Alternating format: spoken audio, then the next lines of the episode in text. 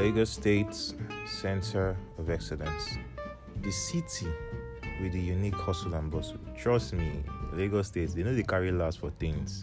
If you grew up in Lagos State, then this is the place for you to be. This is the place for you to invest your time in. Because it's really rare for people to grow up in Lagos State without having unique, mad, amazing experiences. I remember one time back in secondary school, I was invited to a party. As per party, that time we were all about partying, you know. Omo, I went to the party, oh. we were catching crews, you know, dripping, having fun. It didn't recall to me at all to check for my phone. It didn't recall to me till after the party. We got out, I was like, let me call a friend. Omo, look at me doing detective work. I was checking my pocket. Put, ah, it's not that deep. I check everywhere. I don't see my phone.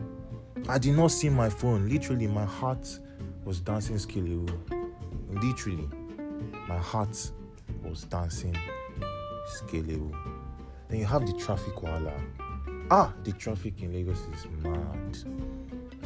You have an event by 2 p.m. You leave your house by 11 a.m.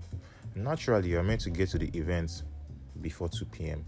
But trust Lagos to always disappoint you. 4 o'clock, you're still on the road. You're still on the road to event for 2 p.m. 4 o'clock, you're still on the road. Ah, uh-uh, what's it now? Ah, uh-uh, that comes down the road.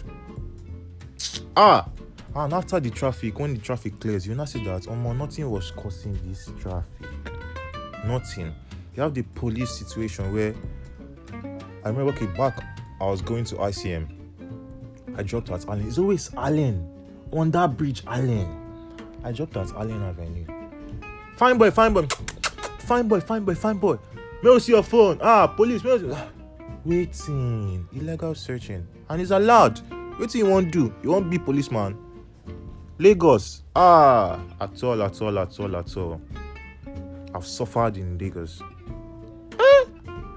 No. Or you go to market now, you want to buy something, and they are dragging you up and down as if they they own you. This guy's squeezing my shirt. I'm saying, no, God, leave me. Say, no, no, I get the chin. I don't want to buy chinos. Ah, I don't want to buy chinos. Leave me alone. They'll be dragging you. Ah, trust me. You can't you can't live in Lagos without having an experience to tell.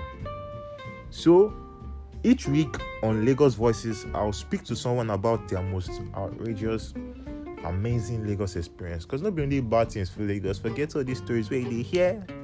Lagos is a very fun place to be in.